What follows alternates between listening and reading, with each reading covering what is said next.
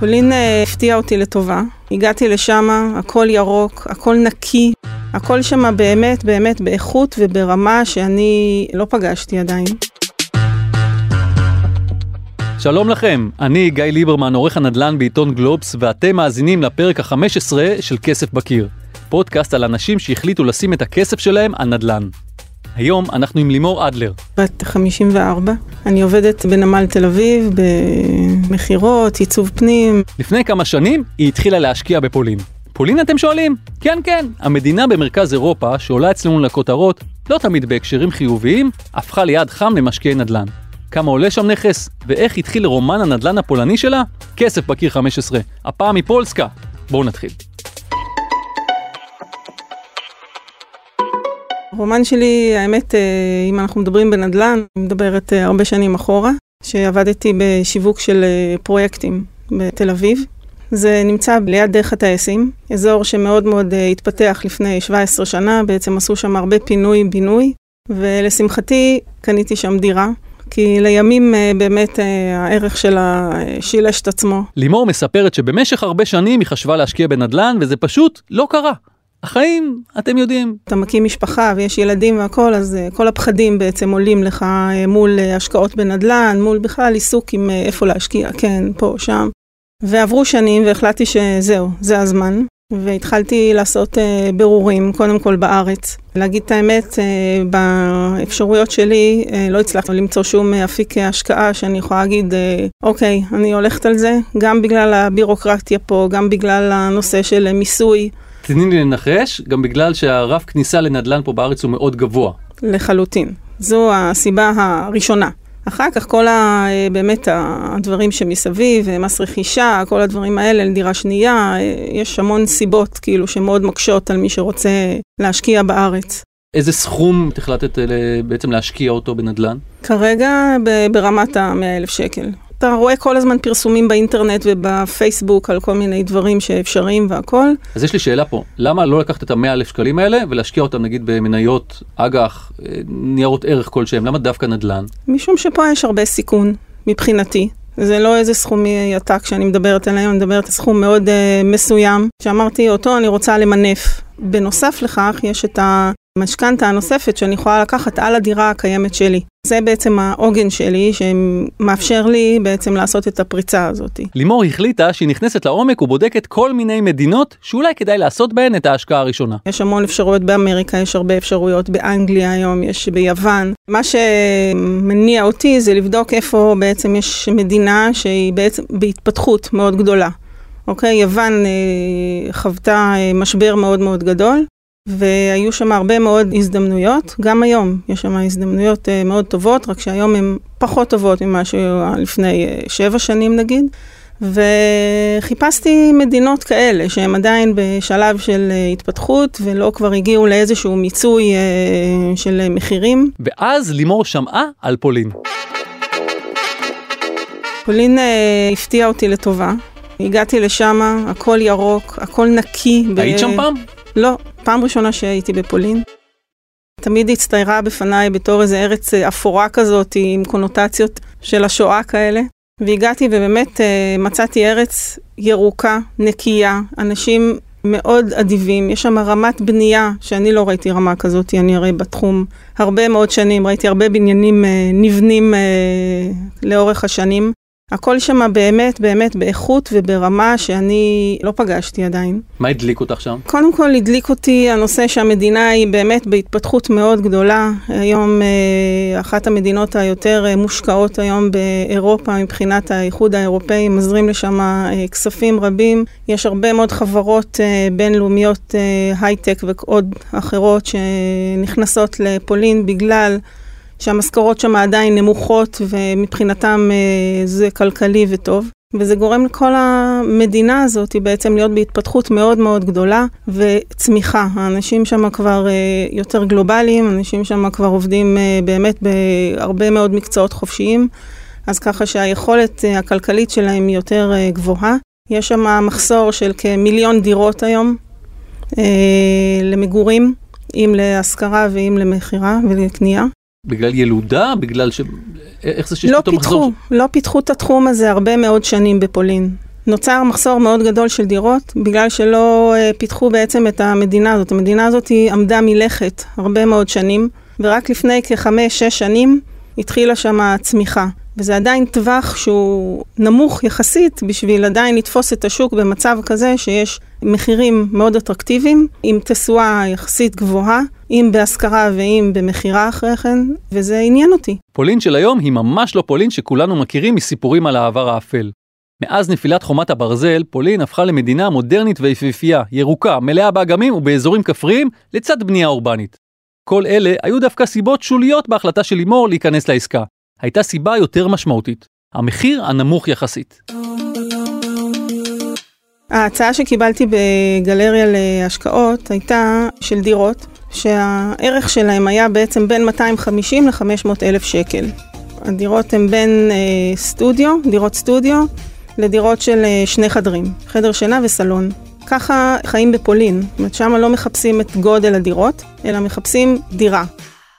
זה מיועד לסטודנטים, זה מיועד למשפחות צעירות, זה מיועד לאנשים אה, מבוגרים, אה, אבל באמת לאוכלוסייה שהיא קצת יותר בעלת יכולת, שבעצם הרבה חבר'ה שהולכים להייטק, יש שם אוניברסיטות מאוד גדולות בערים האלה שהחברה הזו בונה. וזה משהו שמושך בעצם השכרה לחבר'ה צעירים עם אה, משכורת שיכולים לעמוד בזה. אנחנו מדברים על 250 עד 500 אלף שקלים, מה לגבי המימון? אמרת לי גם לגבי המימון. בעצם הדרישה היא לשלם 30 אחוז מערך הדירה בעת הקנייה, ואת השאר, את ה-70 אחוז הנותרים, משלמים רק בסיום הבנייה. מה שמאפשר לך להחליט בין אם אתה משכיר את הדירה בעתיד, או שאתה יכול למכור אותה ולעשות את הרווח על ההשבחה של הנכס. זאת אומרת, אם אני מבין, ההצעה היא לדירה בטווחים של נעים בין 250 ל-500 אלף שקלים, כשאומרים לך בשלב הראשוני שאת רק עושה את ההסכם איתנו, את יכולה לשלם 30% מהסכום. את שאר הסכום את משלמת לנו כשאת מקבלת מפתחות. לגמרי. זה היה מאוד מתאים לי. העסקה הזאת הייתה מאוד uh, טובה לי, כי זה אפשר לי גם uh, להתארגן עם היתרה, וגם uh, מבחינתי uh, זה יותר בטוח. כשאתה uh, משלם 30% על נכס, זה מקום טוב להסביר שחוק המכר בפולין הוא דומה מאוד לחוק המכר בישראל. ככה שהכסף שלך הוא מובטח, יש שם בנק מלווה לפרויקטים, והכסף שלך נמצא בבנק, הוא לא נמצא אצל היזם, הוא לא נמצא באיזה נאמנות בשום מקום, הוא נמצא בבנק, אז התחושה היא מאוד בטוחה. לימור די השתכנעה מההסברים, אבל אין כמו מראה עיניים. אז היא לקחה כמה זלוטי בכיס ועלתה על מטוס לוורשה. יצאתי בעצם עם קבוצה של 20 אנשים, שיצאנו לסייר בוורשה, בלודג', שבדיוק נפתח שם אה, פרויקט. היה בעצם סיור מאוד מאוד חשוב, כי שם פגשנו את הקבלן, פגשנו את המנהל של מי שהולך לנהל אה, נכסים בהשכרה, ועוד הרבה אנשי מקצוע שהם היו קשורים לפרויקטים הספציפיים שלהם. כמה ימים זה הסיור הזה? היינו חמישה ימים.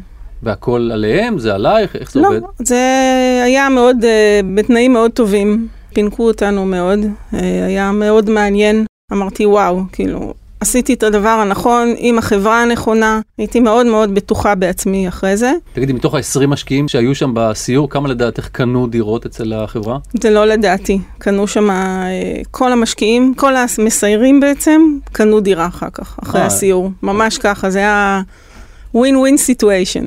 כי אתה נוסע לשם ואתה בעצם מקבל את הגושפנקה להחלטה שלך. מה שאת אומרת לי בעצם שהחברה בעצם, אה, אם יש משהו שאפשר ללמוד מזה, ספציפית החברה הזאת, באמת לוחצת חזק להראות לכם שזה בטוח. לחלוטין, לחלוטין אתה מרגיש בטוח, אתה הולך, אתה רואה פרויקטים שכבר הסתיימו, פרויקטים בבנייה, אתה רואה הכל, זאת אומרת הכל על השולחן. ההתלבטויות נגמרו ולפני שלושה חודשים ההחלטה נפלה. קניתי את הדירה הראשונה שלי בקטוביץ. מדובר בעיר בערך בגודל של חיפה, לא רחוק מהגבול עם צ'כיה, והדירה של לימור רכשה הייתה מיוחדת. קניתי שם דירה של אה, חדר וסלון עם גינה. שזה משהו שהוא מיוחד בפולין, הם לא גרים בדרך כלל בדירות עם גינה. הדירה שם עלתה 288 אלף שקל, כאשר התחלת הבנייה תהיה בסביבות אוקטובר. באוקטובר אני אצטרך לתת את ה-30% שדיברנו עליו קודם, ואת היתרה אה, אני אשלם דרך אה, משכנתה שתהיה על הדירה הנוכחית שלי. והמשכנתה הזאת היא מישראל, היא מבנק בישראל או זה בנק בחו"ל? בנק בישראל. בנק אוקיי. בישראל, זה, זה הסידור. סידור שאתה עושה משכנתה בישראל, ואתה בעצם אה, מעביר כספים לפרויקט בפולין. והתוכנית הכלכלית שלך, את יודעת, את, אה, לדעתך תמכרי אותה כשיגיע שלב המפתח, או תזכירי אותה? שאלת המיליון הדולר, אתה יודע, זו החלטה שאני אקח ממש אה, סמוך לסיום הפרויקט, שאני אדע מה המצב שם, אם יש איזה היצע, איזה ביקוש. אני אעשה אז את הבדיקות שלי, ואז אני אחליט מה, מה אני עושה עם הדירה. אוקיי. מתי זה היה אגב? מתי הייתה העסקה הזאת? לפני כשלושה חודשים. אוקיי. ומאז את עוקבת אחרי המצב בפולין, לראות אם המחירים עולים כל הזמן? הם עלו. איך את יודעת?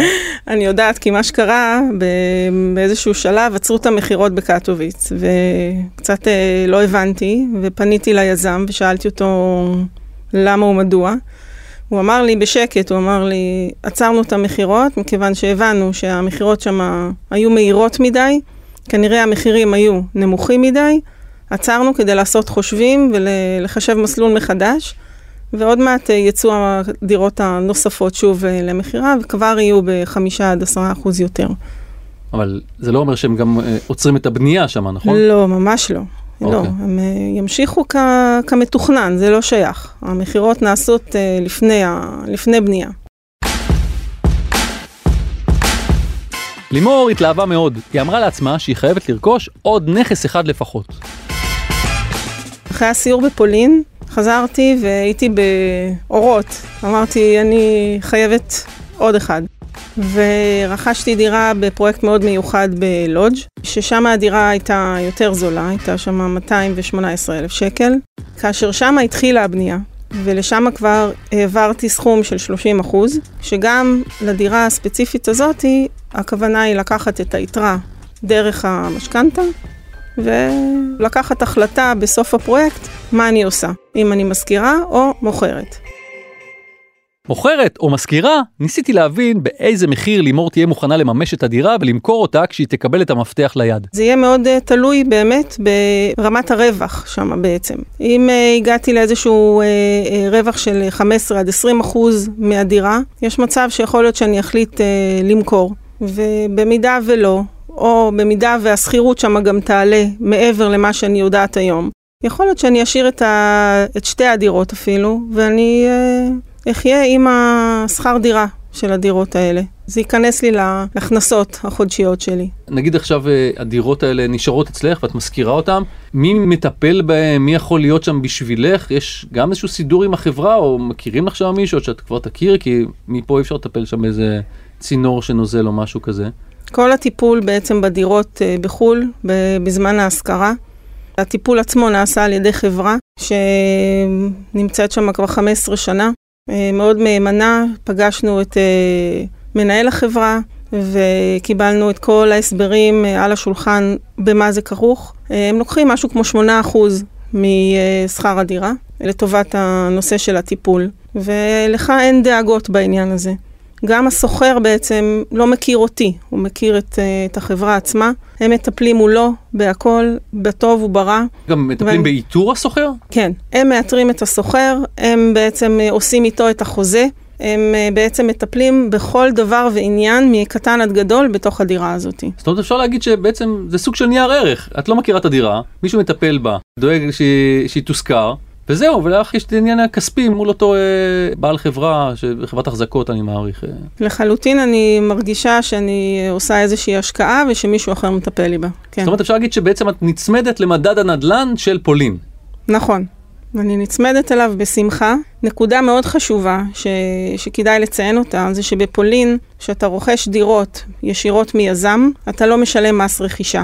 שזה בעצם משהו שהוא מאוד אה, משמעותי גם בהחלטה, כיוון שבארץ, כפי שאתה יודע, על דירה שנייה אתה משלם 8%, שזה סכומי עתק. רוצה לספר על זה לכחלון?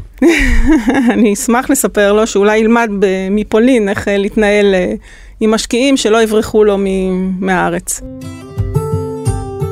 אם אפשר היה להחזיר את הגלגל לאחור, לימור הייתה רוצה להיכנס להשקעות כמה שנים מוקדם יותר. לאו דווקא בפולין, אלא בכל נקודה בגלובוס. יש בי משהו שאני מצטערת שלא התעוררתי אה, כמה שנים קודם, אבל אתה יודע, הבן אדם עובר תהליכים וזה הזמן שהתעוררתי, וטוב שהתעוררתי, יש כאלה שפשוט לא מתעוררים. והתהליך שאני עשיתי הוא תהליך באמת של אה, בן אדם פרטי שמברר ומנסה ככה לגשש באפלה ובהיצע העצום שיש בעולם, שהוא לחלוטין נהיה גלובלי ואפשרי בכל מקום לעשות את ההשקעה. גם uh, יכולה להגיד כאן שאני אשמח מאוד שאם מישהו יש לו איזשהו פחד שהיה דומה לפחד שאני הייתי בו מלהשקיע, מהכסף שיש לי בצד, uh, שלא יקרה לו שום דבר. אם מישהו יצטרך איזשהו, איזושהי עזרה או לשאול איזושהי שאלה בעניין וללוות אותו בנושא הזה, אני מאוד אשמח, כי אני יודעת שהתקיעות הזאת היא לא תקיעות נעימה. אתה רוצה לקום ולעשות ואתה לא עושה, וזה מאוד מעצבן. בסוף תהיי מנטורית של אה, משקיעי נדל"ן. אה, אולי, יכול להיות. נושא איזה סוויץ'. עד כאן לימור, וזה הרגע להגיד שלום לפרשן הנדל"ן הבכיר של גלובס, אריק מירובסקי, ששמע את סיפור ההשקעה בפולין, ובטח יש לו כמה דברים להגיד. היי אריק. אהלן, מה נשמע? וואלה, הכל בסדר. תגיד, אה, מה דעתך על פולין? היית שם לאחרונה, לא? נכון, אחלה, אחלה מדינה. באמת? באמת, לא הייתי בסביבה הזו, לא הייתי בקטוביץ' או בלודג', אבל uh, מדינה באמת ששווה ו- ומאוד זולה, יש שם המון סיילים. אז תגיד, מאוד זולה, לוקח אותנו לסיפור של לימור, היא נכנסה להשקעה שמה, רק בגלל שהכניסה עם המחיר היא מאוד זולה, בטח בהשוואה לישראל. אתה יודע, יכול להיות שהיא עשתה בדיקות נוספות על פני אלה שהיא דיברה עליהם מולך, אבל תחשוב על זה, עוד פעם המחיר הזול, דיברנו ואמרנו והבטחתי להגיד עוד אלף פעם, זה שמחיר של נכס הוא מחיר זול, אינו אומר שמדובר בהשקעה טובה. זה אומר שקל לך יותר לקנות אותו. אני רוצה לשאול אותך לגבי כל הנושא של חברת השקעות. למעשה, שאלתי אותה גם בשיחה, נצמדת למדד הנדל"ן של פולין. מה הכוונה? יש לה דירה, היא רשומה על שמה, אבל כל שאר הדברים החברה עושה, החברה דואגת לבנייה, החברה דואגת אחרי זה, החברת החזקות, דואגת למצוא את הסוחר, אחרי זה דואגת גם לטפל בדברים. לי זה מרגיש שיש בדרך לפעמים איזה שני מידלמנים לפחות, שמקזזים מהרווח שלך הפוטנציאלי. אמת לאמיתה, אתה כמשקיע בין היתר צריך לקחת בחשבון את כל העלויות שמסביב. הווה אומר עלויות של עורך דין ומתווך וחברה מנהלת כפי שמתואר פה, ואולי עלויות נוספות של יזם וכל מיני החזקות וכל כל מיני סיפורים שיש לך באמצע, וכשאנחנו מדברים על מדינה זרה, אז uh, כמובן הסיכון uh, יחסית גדל. תראה, מכיוון שבארץ אין בעיה לקחת uh, דירה ולהשקיע ולמצוא אחוזי תשואה של משהו כמו 4 אחוזים, זה בסביבות משהו כזה. 4 אחוז זה כבר גבוה uh, לימים האלה, כן. אוקיי, אז אם אני לוקח את חו"ל, אני חושב שאני צריך לפחות מ-7% ומעלה כדי להבטיח לי שבכלל תהיה לי שם איזושהי הצלחה, אתה לא חושב? זה... כי פחות מזה, אז מה הטעם בכלל? אני אבוא, אני אשקיע בישראל. יש פה סיכון מאוד גדול, ואם יש איזה בלאגן, אז אתה צריך לעשות את הדרך ולטוס מכאן לשם ובחזרה, וזה באמת גוזל המון המון זמן, ואתה צריך להעסיק לא מעט אנשים מטעמך. צריך עורך דין, אתה צריך אנשים שבאמת ייצגו אותך שם, זה שוחק לא מעט מהרווחים. אז מה בעצם רף התשואה שאתה היית נותן כמספר אצבע כזה, כמה אני צריך לקבל בחו"ל כדי שזה יהיה בכלל שווה להתחיל עם זה? זה קשה, אני לא הייתי uh, מסתכן uh, במספרים, משום שיש גם הבדלים בין מדינות מזרח אירופאיות למדינות uh, מערביות, יש דברים שהם יותר מסודרים, יש פחות. אני לא הייתי נכנס לזה. התשואה צריכה להיות הרבה יותר גבוהה מאשר מה שאתה מקבל בארץ. אני הרגשתי מלימור שמה שעשה לה את ה... איך נקרא לזה? גרם לה להחליט שהיא הולכת על זה, זה הביטחון שהחברה השרתה בה, היא גם פרסו בפניה, כמו שהיא אמרה לי, המון המון מידע, וגם לקחו אותם לאותו uh, סיור בפולין, באותם ערים שבהם יש להם uh, נכסים.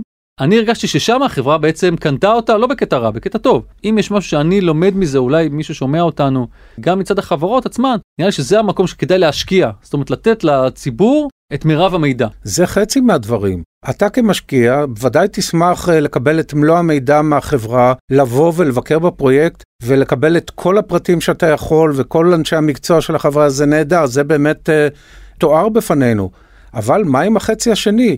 והחצי השני אני מדבר שאתה תבוא ותבדוק בעצמך ותבקר את הנתונים שהם נותנים לך. זאת אומרת לא להסתמך רק על מה שהחברה נותנת, נגיד בטיול כזה היית מצפה שכל המשקיעים ילכו ויפזלו גם לכיוון של מישהו אחר שייתן להם עוד מידע על מקומות השקעה אחרים. ודאי, יש אה, שמאים אה, מקומיים. אגב, בקטוביץ' יש גם סניף של רימקס, בדקתי. זאת אומרת, אתה יכול, יש לך מספיק אנשים שגם אם תשלם להם מעט, הם יבואו וייתנו לך מידע שאולי ישלים, אולי יסתור, אולי הוא ייתן לך אלטרנטיבות אחרות, אבל לפחות ייתן לך תמונה מהימנה יותר על פני זו שנותנים לך יזמים שמן הסתם הם אינטרסנטים. טוב, אריק, תודה רבה.